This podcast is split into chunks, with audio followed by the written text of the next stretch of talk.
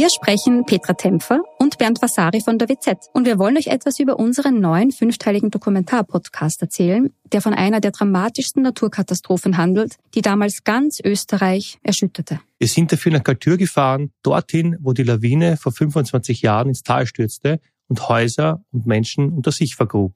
31 Menschen starben, darunter zahlreiche Kinder. Wir haben nach Antworten auf die Frage gesucht, wie es überhaupt zu dem Unglück kommen konnte und wer damals die Verantwortung getragen hat. Gibt es überhaupt einen Schuldigen? Die Kaltürer haben uns auch erzählt, wie sie die Tage nach der Katastrophe erlebt haben. Der damalige Bürgermeister war übrigens Anton Matle, der heute Landeshauptmann von Tirol ist. Ihr könnt unseren Podcast Galtür, der weiße Tod unter wz.at hören und auf allen Plattformen, wo es Podcasts gibt.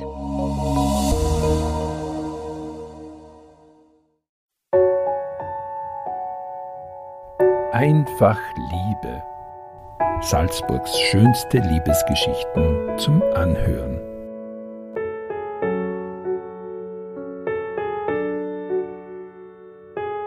Ein Podcast-Special zum Valentinstag.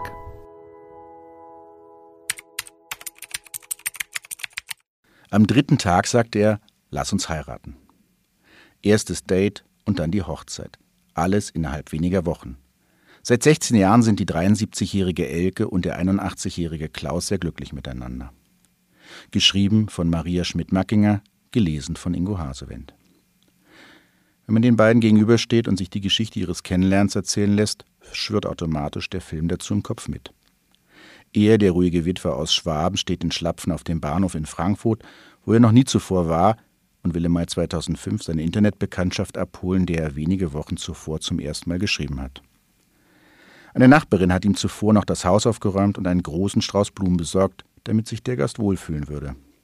Sie, die resolute Berlinerin, die sechs Kinder in Linz großgezogen hat und nach der Scheidung nicht alleine bleiben wollte, will sich diesen Gentleman genauer anschauen, dem sie sich bei den täglichen Telefonaten schon so nahe gefühlt hat. An die kleinsten Details können sich beide noch erinnern. Klaus erzählt, ich bin auf dem Bahnsteig schon woanders gestanden, dachte aber instinktiv, ich muss 20 Meter weiter nach links. Genau dort blieb ihr Wagen stehen. Die Tür ging auf und sie stand direkt vor mir. Erst am Vortag hatten die beiden einander Fotos geschickt, um sich am Bahnsteig zu erkennen. Sie hatten sich längst auch ohne Bild ineinander verliebt. Elke stieg nach der langen Fahrt aus dem Nachtzug, stellte sich mit seinem Koffer neben Klaus hin und erwartete sich eine Umarmung.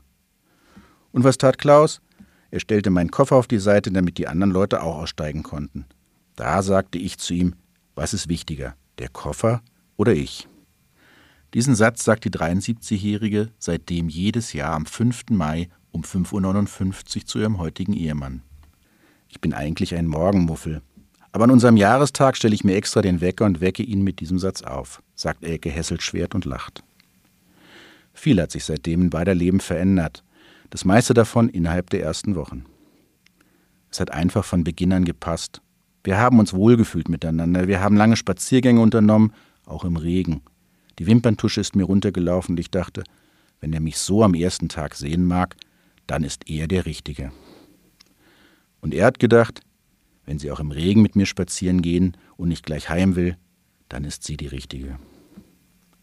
Am dritten Tag ihres ersten Besuchs bei Klaus in Tuttlingen bei Stuttgart hat er sie gefragt, ob sie ihn heiraten möchte. Und die Frage kam gar nicht plötzlich. Ich wusste, dass er mich das jetzt fragen würde. Es hat einfach gepasst.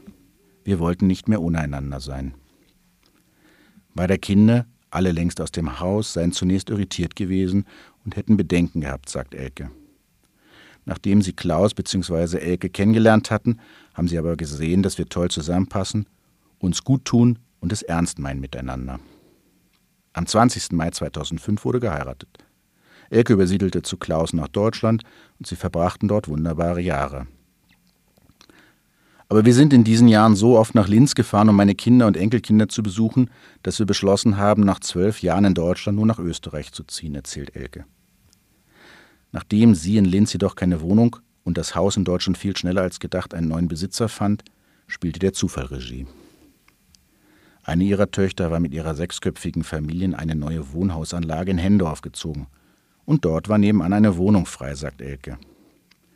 Elke und Klaus verkleinerten sich vom Haus mit großem Garten in eine Zwei-Zimmer-Wohnung mit Balkon. Alles, was nicht mehr gebraucht wurde, wurde an die Nachbarn verschenkt. Wir trauen dem Haus nicht nach. Wir brauchen nicht mehr und haben hier alles, sagt Klaus. In Salzburg hat er zu studieren begonnen. Theologie und Philosophie. Beim Abendessen erzählt er mir, was er Neues gehört hat, sagt Elke. Sie ist Mitglied im Vorstand des Hendorfer Literaturhauses. Es tut sich immer was bei den beiden, auch wenn ihre 22 oder seine fünf Enkel gerade nicht zu Besuch da sind. Wir genießen jeden Tag miteinander und hadern nicht damit, uns nicht schon früher kennengelernt zu haben, sind sich beide einig. Das Geheimnis ihrer Liebe? Wir meinen es gut miteinander. Mehr Liebesgeschichten aus Salzburg lesen Sie jeden Samstag in den Salzburger Nachrichten oder online unter www.sn.at.